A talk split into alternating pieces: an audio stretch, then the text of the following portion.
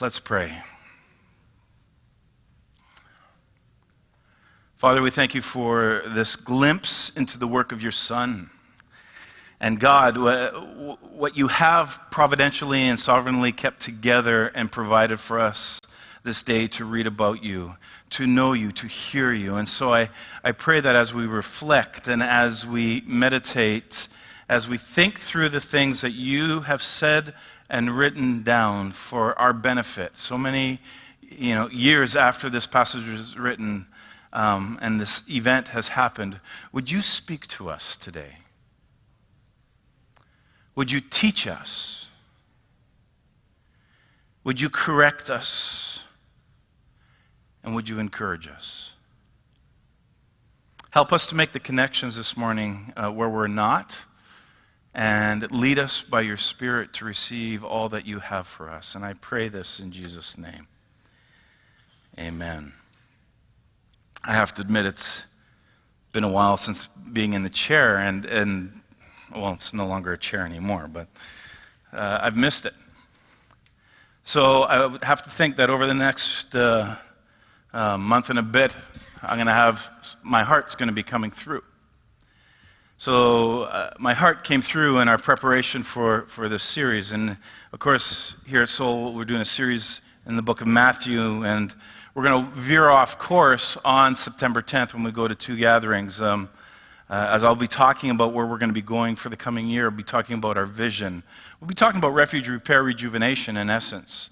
But here in our text this morning, we pick it up, and if you have your Bible, you can uh, open your, your Bible to it. And, and uh, before I go any further, I want to thank, though, Jordan McClellan and Shauna Lavender and Jordan Macholsky for doing a great job at preaching and the teaching role for me while I was away. And so, can you please show them a round of thanks and applause? And I know Shauna's not here. And so we're going to pick it up at our text now in Matthew chapter 19. I'm going to do the whole rest of the chapter for us today. And so up to this point, are you ready? And I hope my interpreter doesn't break a knuckle because I am going to be on fire. Up to this point, Jesus has been doing a lot of healing. We've heard stories of healing physically, mentally, spiritually. He's also demonstrated the calming of the storm, that he has the authority over nature as well. Jesus taught on the importance of how we need to build our spiritual foundation and what we should build it on. And there's a cost also that he brings to our attention that there's a cost to following him. And he went off and he taught many other things in the, in the last few weeks.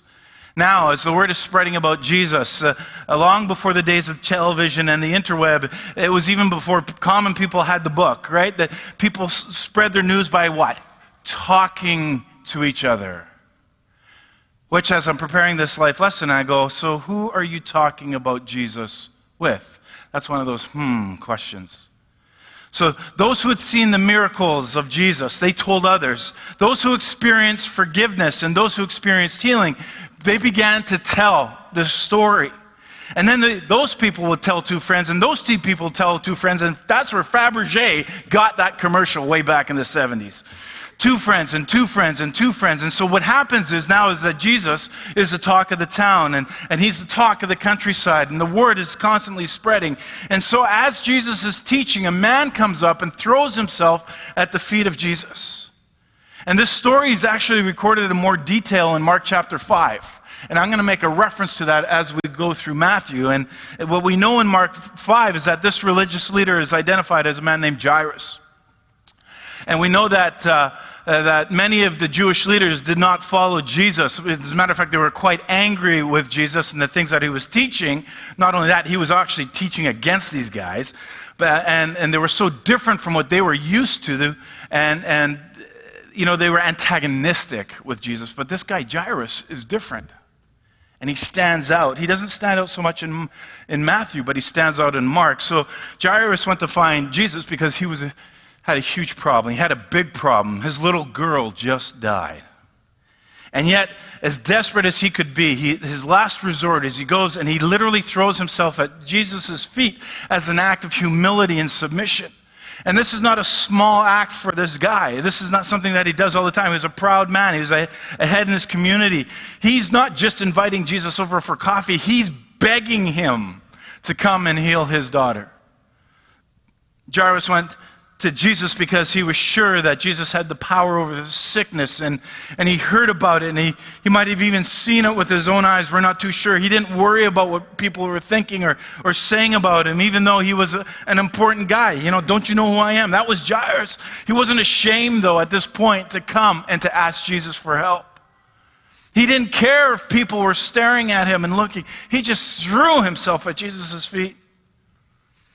And the beauty of Scripture is we see that we know that Jesus is full of compassion.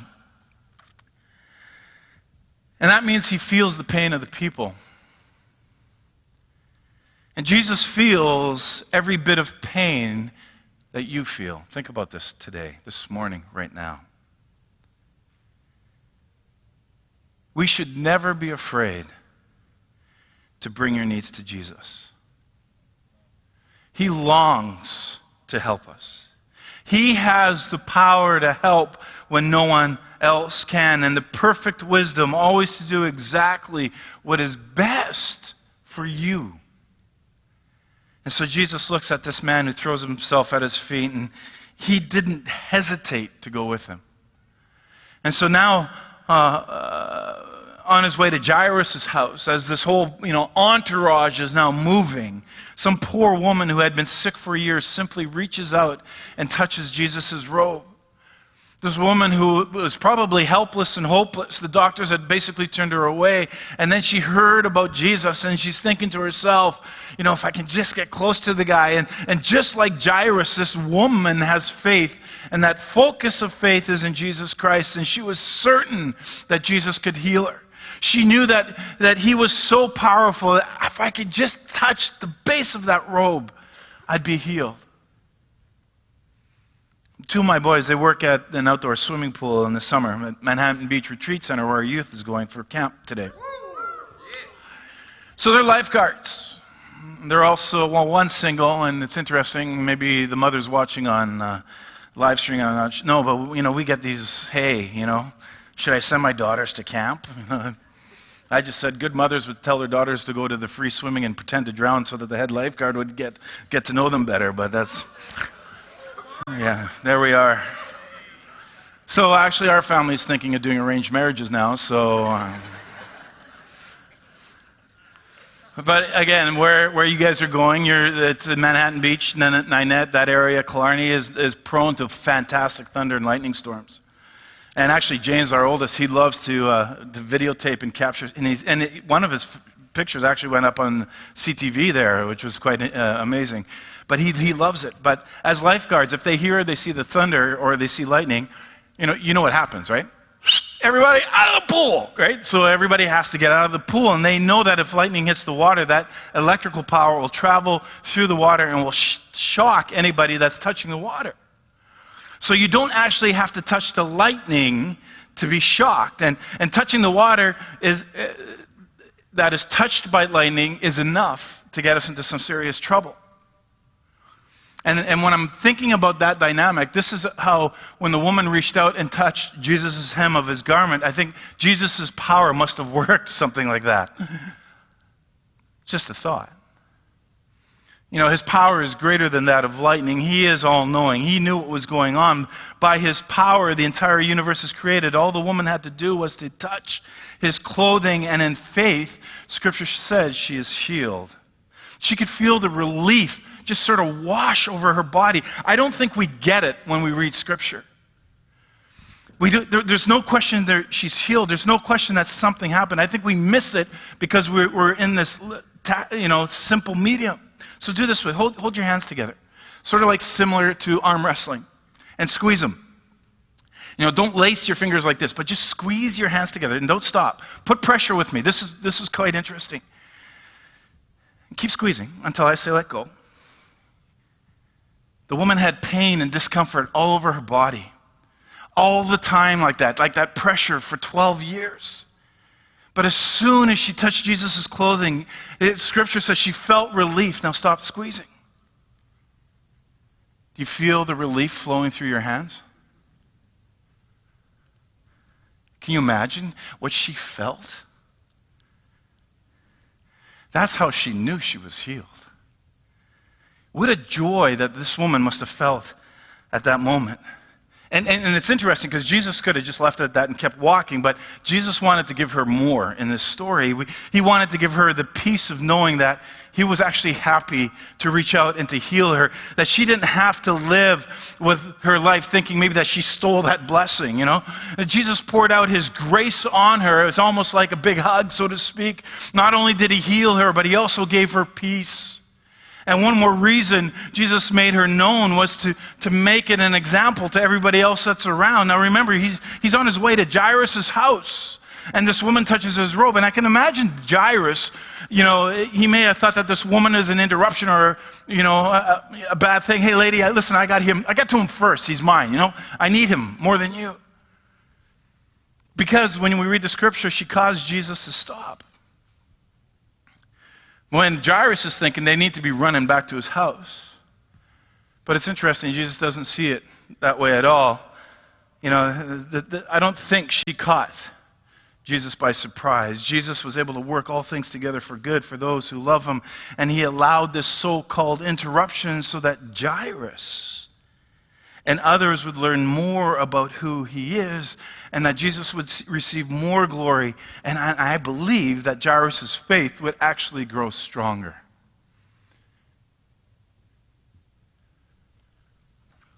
Jesus will never think of our need as an interruption to his day. I think, though, sometimes we approach him that way in prayer. He will never scold us for coming to him. It's actually quite the opposite. He is so pleased with you that you have the faith to trust Him and bring your need to Him daily, and in that some cases hourly, because every time you bring your needs to Jesus, you're showing that you have faith in Him. Do we not see that? You trust that He has the power and the compassion to, to, uh, to help you. And that's why we go to Christ in prayer. And perhaps the bleeding woman had crossed the, their path at just the right moment, and it strengthens Jairus' faith because it's quite possible that Jairus is in a crisis of faith at this moment. And this is probably one more reason why Jesus makes this a public healing. He, Jairus trusted Jesus and continued walking him towards his house. Jairus has seen Jesus heal, and now he's going to see greater things. And that faith is increasing. And so when Jesus arrives at the house, the girl's already dead. The mourners are going, and it's interesting what the commentary is saying how people mourn during this time. And they're actively weeping and wailing, and, and, the, and uh, Jesus shows up and says, Look, there's no need to cry. And of course, they laugh at him. Then they start mocking him. And I go, Of course, you know, from a different perspective of Scripture, we know that God's ways are much higher than the ways of the people. And then, you know, they just didn't uh, simply understand what Jesus was saying. And so what does he do? He kicks him out. Tells him, Get out of here. You know, you guys don't have faith in what about what's, what's going on here. And they weren't even invited to enter into the home and to witness the miracle. Isn't that interesting? So these mourners, so these, in some cases, people paid to cry for you, weren't even allowed to be a part of it. Where I'm pretty sure Jairus and his family and whoever else was around Jesus was. And it only takes a few words when you read uh, in, in Mark, it only takes a few words for Jesus to raise a little girl. And again, it shouldn't surprise us because it's God's spoken word that has created the world and has given all life to it. And of course, everyone is completely amazed. They knew that Jesus had the power over sickness, they knew that Jesus had the power over nature. And, and the disciples, you know, knew that also other people that he had power over evil spirits, but now this handful of people in this house know that Jesus has the power over death. And not only is their daughter fine, but they had come face to face. And remember, Jairus, as we know, is Jesus' religious ruler. He has now come face to face with the Messiah. And when people were helpless and hopeless, Jesus is the answer. And the woman came to Jesus, and Jesus brings her healing and peace. Jairus puts his trust in Jesus, and Jesus brought life where there was once death. And so, in the kingdom of God, suffering ends, hearts are mended, new life takes the place of death. And so, the question is, is when I'm reading this, I have to ask myself the question is do I have the faith as these two did? And I think that's always the big question.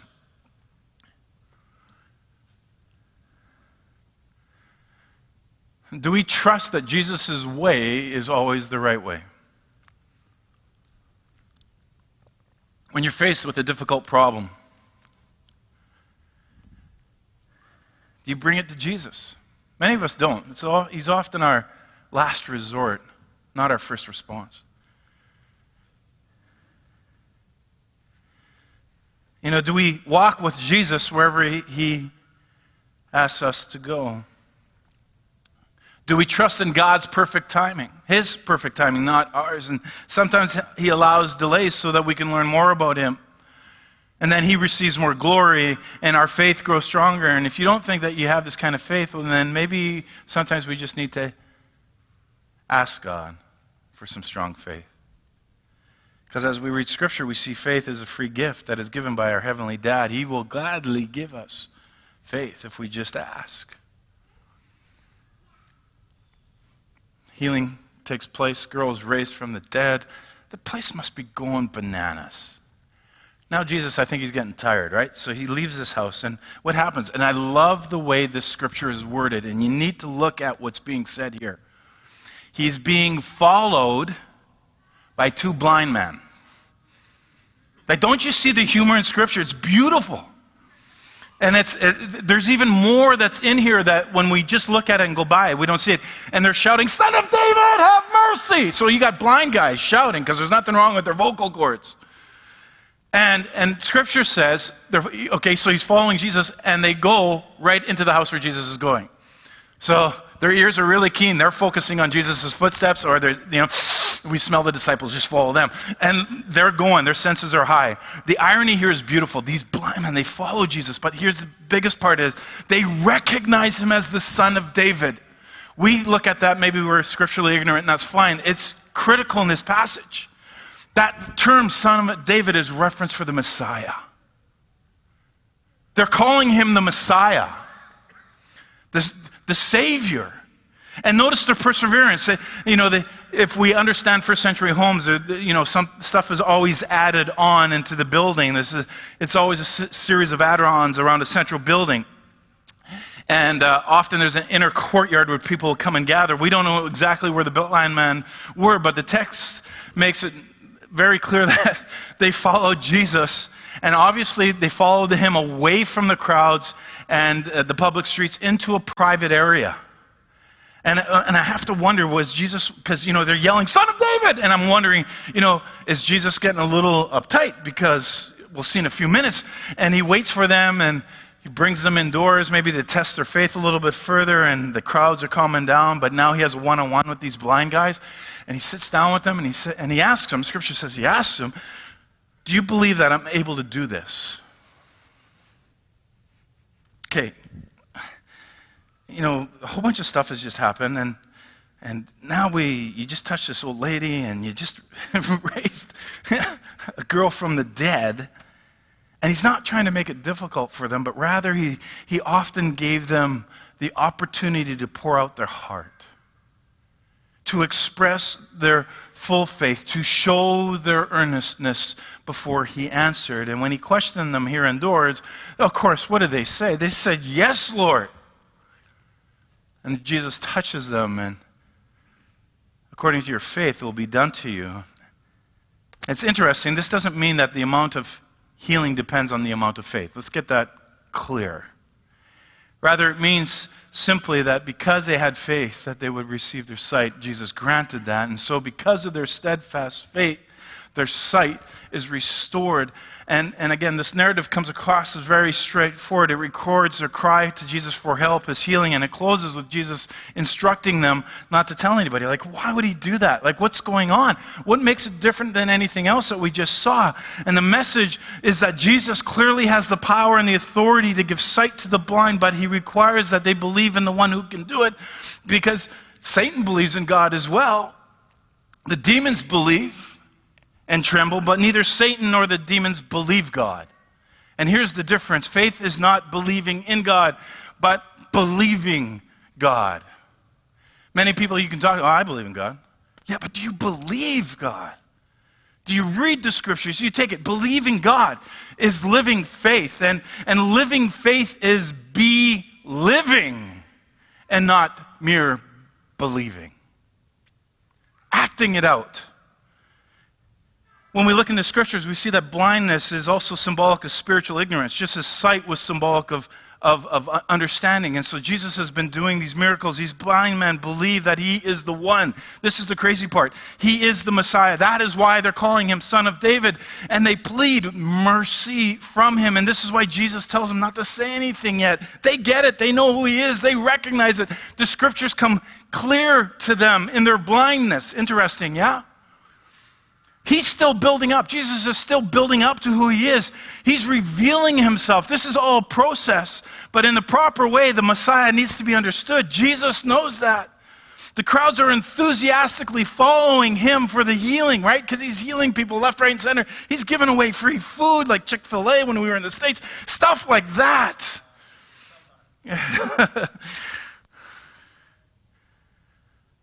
but his mission as we read in Matthew, is first to deal with the problem of sin.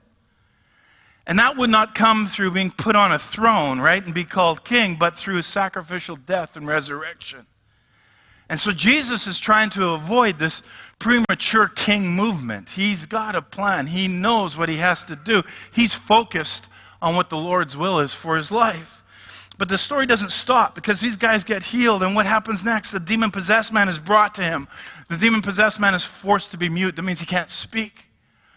And Matthew, it's interesting because Matthew just blows by it like it's nothing. He says, "Hey, Jesus healed him. Like, no big deal. That just happened.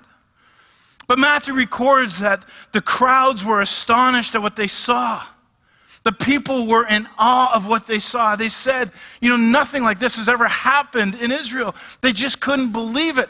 And it blew their minds. It, it, it, was a common response of the crowds to Jesus. And if you follow his ministry in the Bible, people are often left speechless, in awe.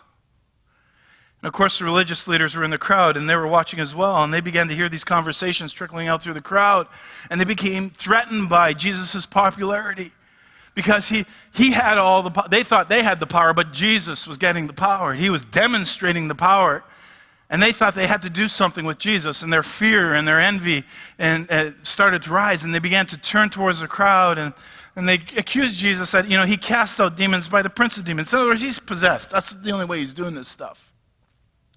You know, the stuff that you're marveling at, people, it's actually satanic, it's de- uh, demonic. And it's so sad. We even see it in our culture today. When God is moving, and God is moving in the church, many times it's other church leaders, right? Who start speaking against the movement of God. We need to be careful of that. And it's so sad because Jesus was actually doing his healings, which was the exact opposite of what they were telling the people.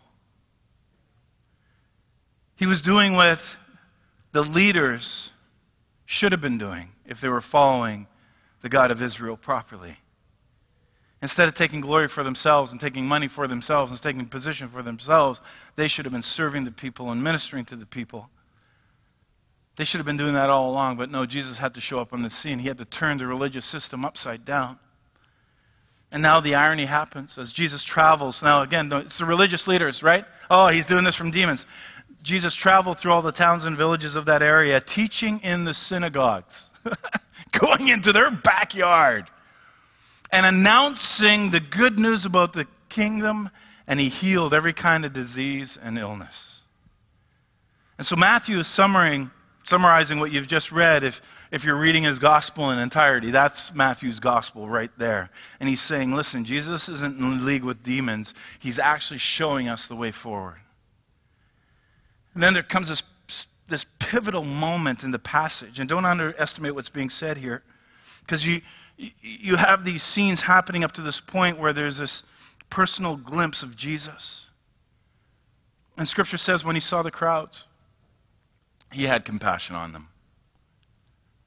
When he saw the crowds, he had compassion on them because they were confused and they were helpless, like sheep without a shepherd. And he said to his disciples, The harvest is great, but the workers are few. And it's interesting because as I read this passage, or maybe you do too, something stands out to us. And I actually think it's something that has been flipped at us from our culture. Because in our culture, let's be honest, we're all trained to see the negative, right? The negative always comes first. And so, what's the negative in this verse? Anybody? Yeah, the absence of workers. That's what we see. But I think we need to ask a deeper question, and the question is why? You know, why is there an absence? Why do many people sort of stay out of the harvest? And, and you know, maybe the first reason is the absence of workers is because of fear, right? The fear of failure, the fear of re- rejection, maybe the fear of persecution, uh, or, or, of the responsibility, uh, or I should say, maybe the next one is ignorance. And, and ignorance of the need, right? Or, or the responsibility, or ignorance of the scriptures, you know, ignorance of how I, I don't know how to share my, my faith. Or maybe it's we're busy, right? We have an absence of workers because we're busy, busy, busy, busy. Oh, yes, we're so busy. Do not say that to me this year. With too many non essential activities, right? So, what do we do? We try to burn the candle at both ends, or we're trying to keep up with the joints because we're busy. We're bu- that's not a good thing. If you have to tell people you're busy, that's not cool. That's not a badge of honor. Maybe it's because we're self indulgent, right? That's more of our culture. You know, this isn't convenient, or I'm not comfortable with sharing my faith, or, you know, it's too difficult. So, you know what? We end up believing. You know what? We, we end up believing fibs. We end up believing lies. You with me? We would do well to remember that every heart with Christ is a missionary, and every heart without Christ is a mission field. That's what we need to look like. So, on the night before he goes to the cross, and uh, young people, I get to teach one of your, your morning sessions this next week. I'm so excited. We're going to have some fun. But listen to this Jesus goes and he washes his disciples' feet. And John tells us that Jesus sat down and he said, after he washed your feet, he says, Do you know what I've done for you? And he, he said, Well, you call me teacher, you call me Lord, and you say, Well, you know, so far I am. Uh, If I then, your Lord and teacher, have washed your feet, you also should wash one another's feet. Sounds like camp, right? He goes on to say, For I've given you an example that you should do as I have done to you. So there's a whole lot of theological stuff that's going to be unpacked this week with our teens in that statement. Because a few moments later, Jesus then says, A new commandment I give to you that you love one another as I have loved you, that you also love one another. And by all this, we'll know that you are my disciples and that you have a love for one another. So God wants us, as, as we see in Jesus, to do what Jesus did. And God wants us to love like Jesus loved. And God wants us to live like Jesus lived. This means that we need to see what Jesus sees. And what does Jesus see? He sees a harvest field. He saw the multitudes. But what did he really see? He did not see grain, even though our farmers are going, yes. What did he see? He saw hurting people who needed help. People who needed him. He saw people who were confused and helpless. And Jesus saw beyond the physical brokenness to the deeper tragedy of lives lived without any spiritual purpose or direction. And because of their spiritual condition, he felt compassion for them because he said they lacked godly shepherding. That verb to have compassion suggests a strong emotion from the gut, almost like it makes you sick to feel deep sympathy. And there were many occasions when Jesus' compassion was manifested that he was physically moved by stomach wrenching empathy for the plight of people. And so when he's telling his disciples and he's looking out, he's saying, The harvest is there, but he's saying it with a bellyache.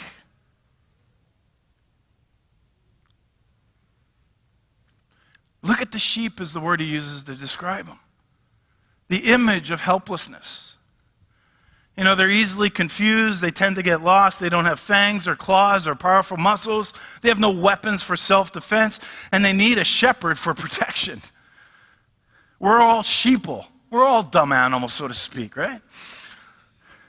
And God sees people, and this is, He looks out and He sees confused and defenseless people in a state of spiritual oppression in need of being brought into the fold of the Good Shepherd.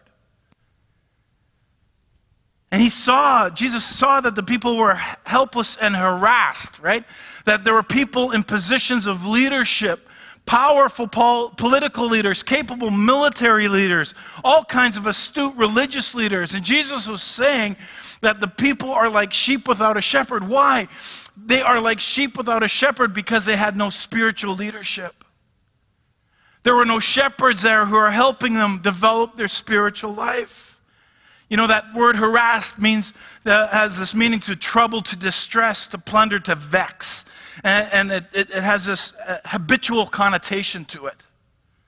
This helpless, when he describes that, means to be thrown down and cast down. You know, the, the thoroughness of the oppression and its persistent effect on people. And these people were completely and perpetually discouraged. And they're weak and they're exhausted because they have not been fed. They're not knowing where to go to satisfy their, their inner need, having no shepherd to feed or teach the truth to lead them in the way of everlasting. And Jesus sees that. And they're helpless. They're wondering. There's no spiritual guidance. Why? Because in our culture, we just make our sport of our own spirituality. Take a little bit of this, a little bit of that. It's almost, you know, just this is what we do. And the religious leaders who should have been as shepherds weren't doing their jobs. Because a shepherd feeds, a shepherd comforts, a shepherd heals, a shepherd guides, a shepherd protects his sheep. And religious leaders were harassing and taking advantage of people and spiritually abandoning their sheep and leaving them harassed and helpless. And so Jesus sees the spiritual dimension of people and he's moved with compassion for them. He's physically moved by stomach wrenching empathy for the spiritual plight of people.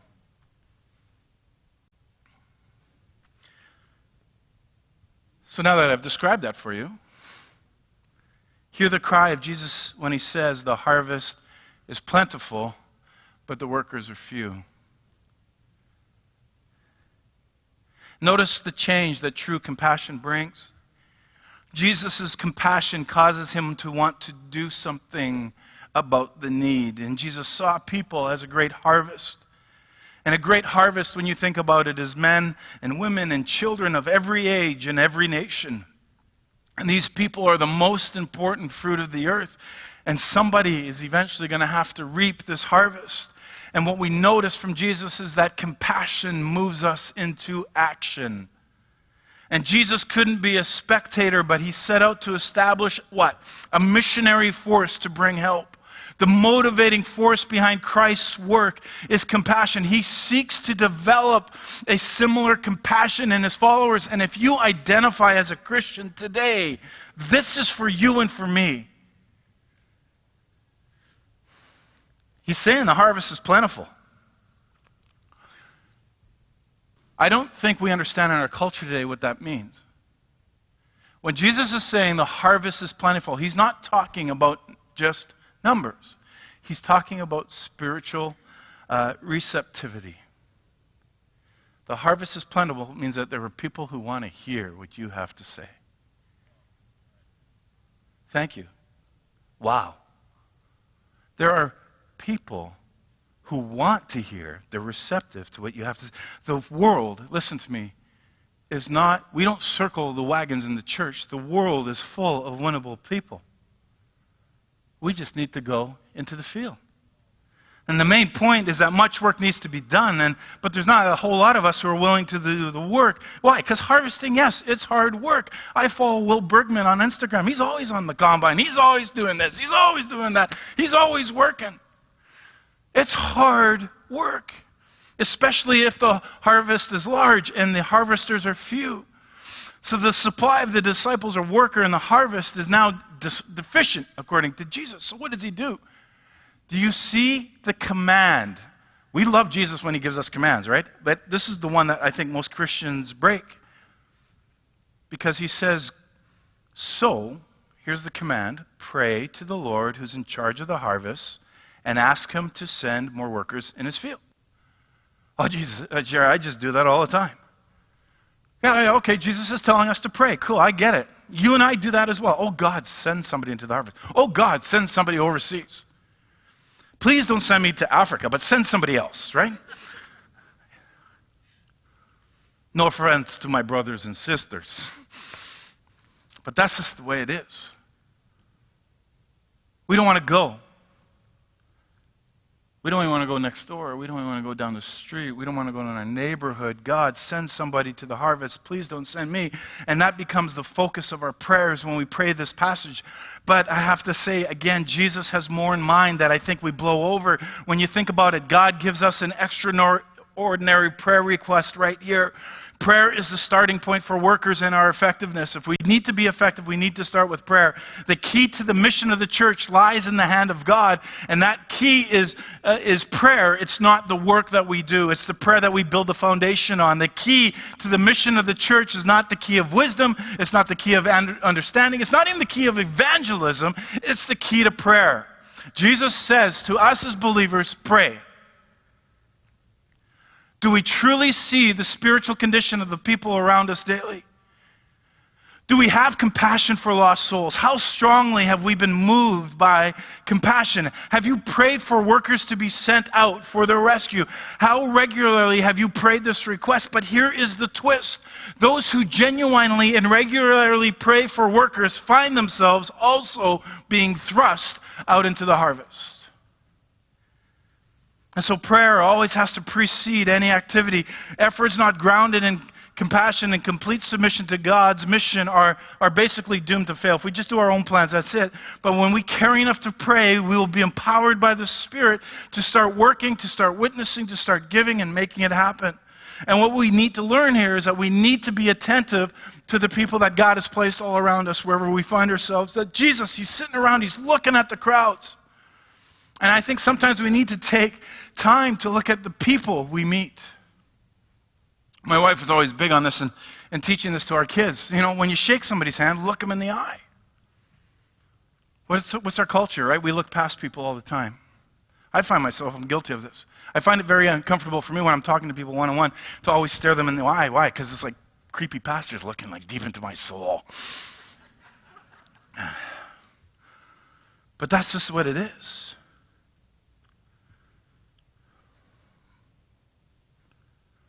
You know, often we're in a hurry, we forget why we're here. And yet Jesus saw people and he took time and he had compassion for them. And it's many times when you think about it, when we start to look upon the people God puts in front of us, then God begins to speak to us. And when God begins to speak to us, we lift our eyes off our own situations and we begin to see other people's lives and others people's helplessness. And maybe God is just saying, hey, dude, why don't you just step into their life and extend them a hand? And so compassion is not just a feeling that we sit there, but it involves action. And many times when we see something, for example, we may be experiencing a feeling or two, but move on with our life, Jesus' compassion made him do something. And so what does he do? He invites his disciples into it in essence, that's what Jesus is saying to the crowds. You know, the crowds are there, they're in his mind, they're eager for God's kingdom, they're eager to know what God is doing, but they didn't know where to find it. They're out there, they're receptive, they're waiting, and they're ready for God to act in their life, but they have no one to tell them that the action has already begun in life, and teaching and miracles. And so Jesus' strategy here, listen, see this, was to get those 12 people that followed him around, the disciples, started in some circles, you know, the talking strategy is, you know, well, it's unspiritual. Instead, you know, the goal was not to get too concerned with strategy and just try, try, to, try to keep everybody happy or to pray about things and maybe they'll just get better. The best prayer here now is rooted in action. Praying about forgiveness when you're unwilling to forgive is really pointless, people. Praying for your church if you're unwilling to act on it doesn't make any sense either. If we believe God is the author of our hearts, our minds, our soul, our strength, and gifts, then we should be willing to lend all of the above for the further of the mission. You know, what's so helpful here is interesting because Jesus often tells us to pray. but he often doesn't tell us exactly what to pray for outside of the Lord's Prayer. Now, if you think about that, that's a modeling prayer, right? The Lord's Prayer. There's an exhortation to prayer, but rarely is there Jesus saying, This is specifically what I want you to pray for. We don't really see that in the scriptures at all. He gets specific here. This is the beauty of it. He looks out over the crowds and he tells his disciples what he's seeing, and they should be seeing the same thing if they want to be his followers. And then he says, well, this is what you, you should do, is, is lead us to pray earnestly to the Lord of the harvest. We need to pray to the Lord of the harvest. And look, if you flip over to chapter 10, this is pretty interesting. Chapter 10, verse 1. It's one of the areas where I don't think it's easy to see the chapter breakdown. Sometimes it, it actually hinders us in the reading of the whole story. But in, in, in the first verse of chapter 10, he says, And he called them to and he called to him his twelve disciples. He gave them the authority over the unclean spirits to cast them out and to heal every disease and affliction. And he booted them out. Calls them around, says, Look, pray to the Lord of the harvest. Oh, hey, by the way, poof, go. It's you guys. After he tells his disciples what he sees and how to respond, to what he sees by persistent prayer, he equips them and he sends them out into the harvest to become the answers to their own prayers. Isn't that awesome? The task of the church is to take this message to a world that is blinded by the evil one, by the deceiver. And the people, the people the church reaches out to may be in our culture today educated, brilliant, clever, even concerned with moral and ethical matters. But if they don't believe in Christ Jesus as the Son of God, the Lord of glory, the Savior of the world, they are what Scripture says spiritually blind. Think about this. When we see the world, our neighbors, the hopeless, the marginalized in our world, especially those who are hurting, when we see them through God's eyes, it fills us with a gut level compassion that drives us to persistent prayer. And if we really see, if we're really following after Jesus, learning from Him and saying, Teach me to see how you see. Teach me to see this world how you see it. Because, Jesus, here's how I see it. My view is very myopic. I just see really what's in front of me.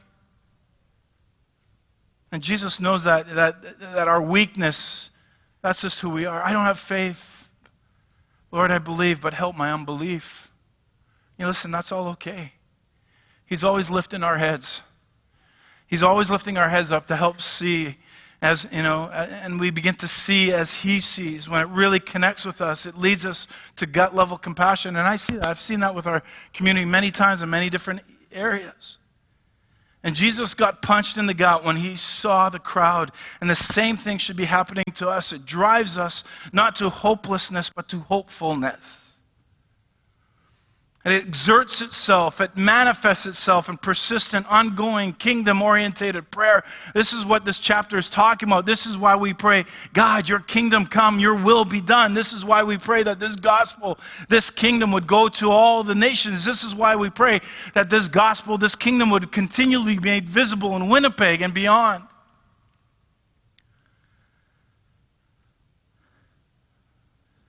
So this morning, I, I look upon the sheep.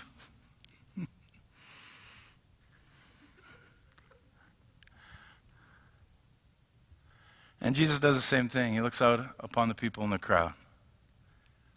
And I don't have to be a prophet to know this. I'll just say this offhand. Just pastor people. And you'll figure this out soon enough. Soon enough. People are messed and missing something. But we're so broken, and in our brokenness, we hold on to our hurts and our wounds and everything else that we're so afraid to release it and to turn it over to God. And so we make bad choices and we mess up our lives and we make bad decisions and there's this cause and effect in this broken world and we get mad at God and it's always God's fault. But really, we've never come face to face with the living God and asked Him and surrendered our heart and take full control of our life. And we live a cultural Christianity. We want Jesus light. Like light beer, you got light Jesus. Has no real effect and no taste. In, in view of the Irish pavilion. Jesus, I think, drank Guinness.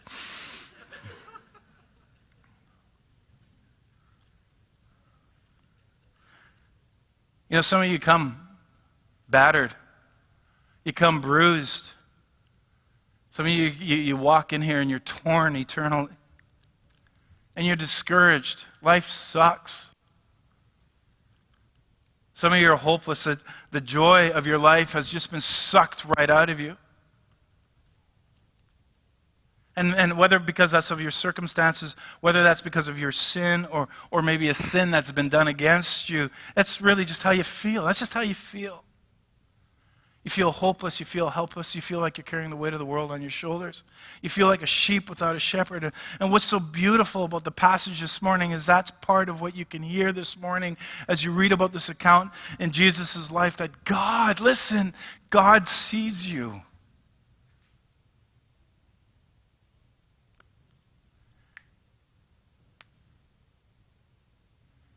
If you're here, because some of you are. Some check out, but.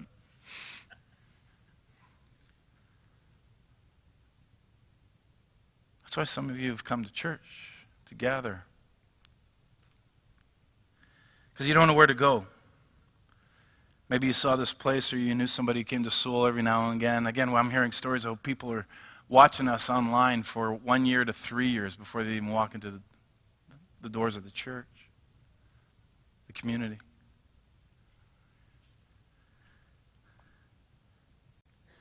Let me say it this way. I honestly believe that each and every one of us sitting in these seats, God brought you here to tell you that He sees you and He loves you and He knows you're broken down and He knows you're helpless. And He knows you don't have a shepherd and He says, Hey, I am the shepherd. And he wants to bind you up and he wants to care for you. And I don't have any idea of what that looks like for many of you, but I just want to invite you to see that the way Jesus, that's the way Jesus felt about the crowd. That we can be confident if that if you're there, he feels about you the same way this morning, that he loves you, whether you're here sitting or you're watching on live stream. I have to also say this. Others of you may be here and you're the predator.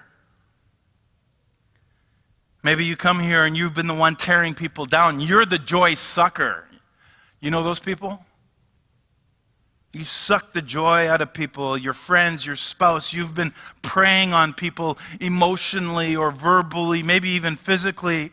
And this is a rebuke to you, but also an invitation that there's grace as well. And that is really, really good news. You're, you're watching Jesus' life. You're seeing his heart as Matthew begins to describe it. You're getting a glimpse of his heart for us, and it's really compelling to see what God feels and thinks. And I want all of us to take some time this morning and move to a time of corporate prayer. If you're our guest here this morning, you're going, oh, dude, we're going to make it. Don't worry, we sacrifice cats afterwards. That, that, that happens afterwards. No, we're open to the Christian community and we're here and we're called to prayer. Prayer is our number one focus. We do it every time we gather. Why? Because people need it, people want it. This is what Jesus is telling us to do pray that the Lord sends workers. Also, that we're to bring our needs to Him all the time. There are many who walked in this morning, you're carrying the weight of the world, you're feeling hopeless, helpless. Maybe you, are needing peace, you're needing an answer, you're needing some sort of miracle of sorts. Maybe you are emotionally done. Maybe you are mentally drained. Maybe you are spiritually dead. Maybe you, but uh, amidst all that, you physically smile, right?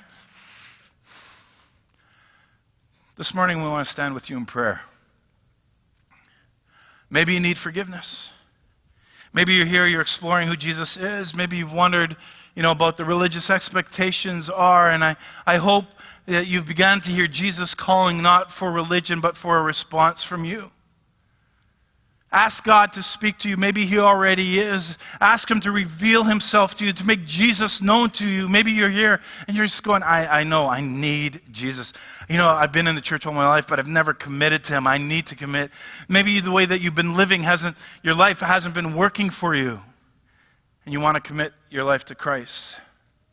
I'll just say this that God is able to transform your life that f- goes from meaningless and without purpose to a life that is directed with a purpose and a productive service that has an eternal effect, not only in your life, but everybody else that you'll come in contact, contact with.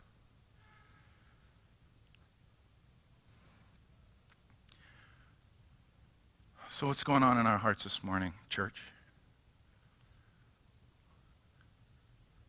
What's God calling us to do? Is He calling us to repent? Is He calling us, you know, maybe some of us have already answered that call. Maybe we need to turn our life around.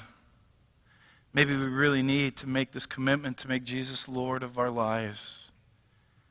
And I just really feel in my heart this morning to be very pointed. I don't care how long you've been coming to Soul. I don't care how long you've been in the church. I don't care if you were born baptized, bred in a church. But you know, between you and God, that you have not made him the Lord of your life. Will you pray with me this morning? If you're ready to make that step, and maybe you're on the opposite end. This is your first time you're hearing about all this Jesus stuff, but you want to make him Lord of your life. Will you pray with me this morning? I ask, ask everybody bow their heads. And if that's you and you're here in this group of people, just put your hand up and down real quick. One, two, yeah. Anybody else? I'm, I'm talking, this is not, hey, I, I just want, you know, to be a Jesus follower. I'm talking making Jesus Lord of your life. What you've been doing up to this point in your life hasn't been working. Hasn't been working. Why? Because you're not submitted to Him as Lord and Savior. Anybody else? Yeah. You can put your hand down.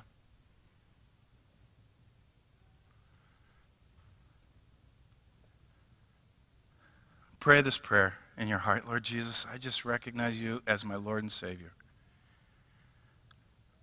I'm sorry for the things in my life that have displeased you. And thank you for coming to earth to die in my place and to take away my sin. And I believe in you and I receive you into my life. Now be Lord of my life. Thank you for making me a child of God. Help me to rely on you in the days to come. Help me to follow you so I can grow to become like you. In your name, amen.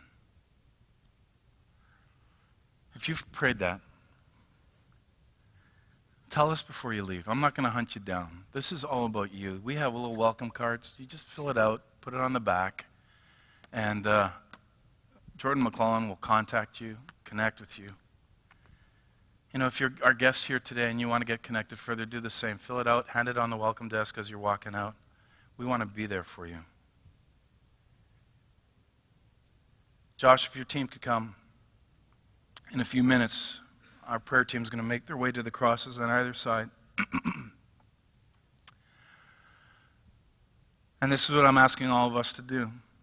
And I think it actually requires an element of faith on all of our part because every time you bring your needs to Jesus, you're showing that you have faith in Him. And there are many needs here today.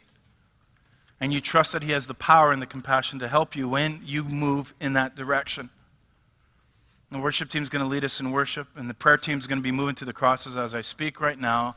And I want to invite all of us here who have, first of all, I invite those who have raised their hands for prayer um, to be the Lord of your life, to make your, make your way to the cross at some point today, and, and uh, let some ministry begin for you. Tell the person why you've come to the front. Maybe you want to wait and talk to one of the pastors. That's fine. Tell one of the pastors, and then let them pray for you. Uh, the other thing that you can do at the cross, if you're a guest, is that we have a table and, and, a chair, and you can write your requests. And you can write them and put them onto the cross. And what we end up doing is we take those and we pray over them every week. We do this religiously every week.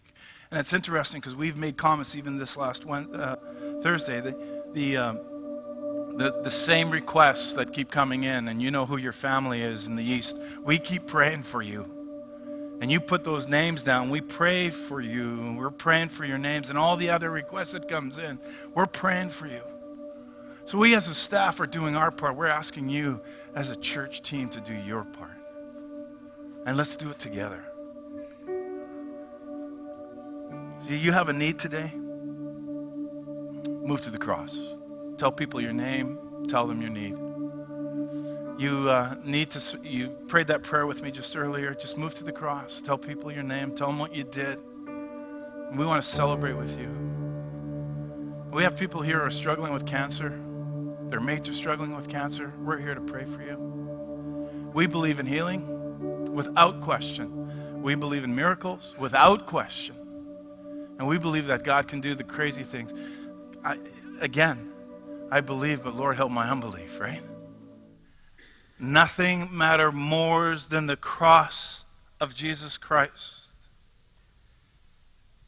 So, I challenge you, church, in the midst of your own brokenness, your own pain, your own little worlds and what you find yourselves in, I challenge you to use nine easy words. Would you like to go to church with me? And I want to challenge you that this fall, you would invite more people to be here, that you would invite people to be a part of your life group, that you would invite people to be in your home, that you would invite people out for coffee, that you would invite people out for dinner, that you would go across the street, or as some of you are doing here at Soul, um, going door to door. I would invite for some of you, even here at Soul, to go across the ocean and to help with God's harvest. Do everything you can to show God's love to children and to, lead, to God's children and to lead them to Jesus. That is my charge to you, church, to give whatever you can to help the cost of, cause of Christ, because that's what matters. Find ways to work in the harvest that is all around us. Just begin to talk. Because God wants us to live like Jesus. God wants us to love like Jesus. He wants us to see what Jesus sees. He wants us to feel what Jesus feels. And He wants us to pray like Jesus prayed. So be encouraged this morning, church. Be encouraged that God is here and He is with you when you are gone. And I've missed this. I've missed this for weeks. But in ancient times, the one who blessed extended his hands for a blessing. Those receiving a blessing will do likewise. God of power, may the boldness of your spirit just transform us. May the gentleness of your spirit lead us. May the gifts of your spirit equip us to serve and worship you both now and always. Soul Sanctuary. Go now in peace and live the church. Be blessed. We'll see you next week.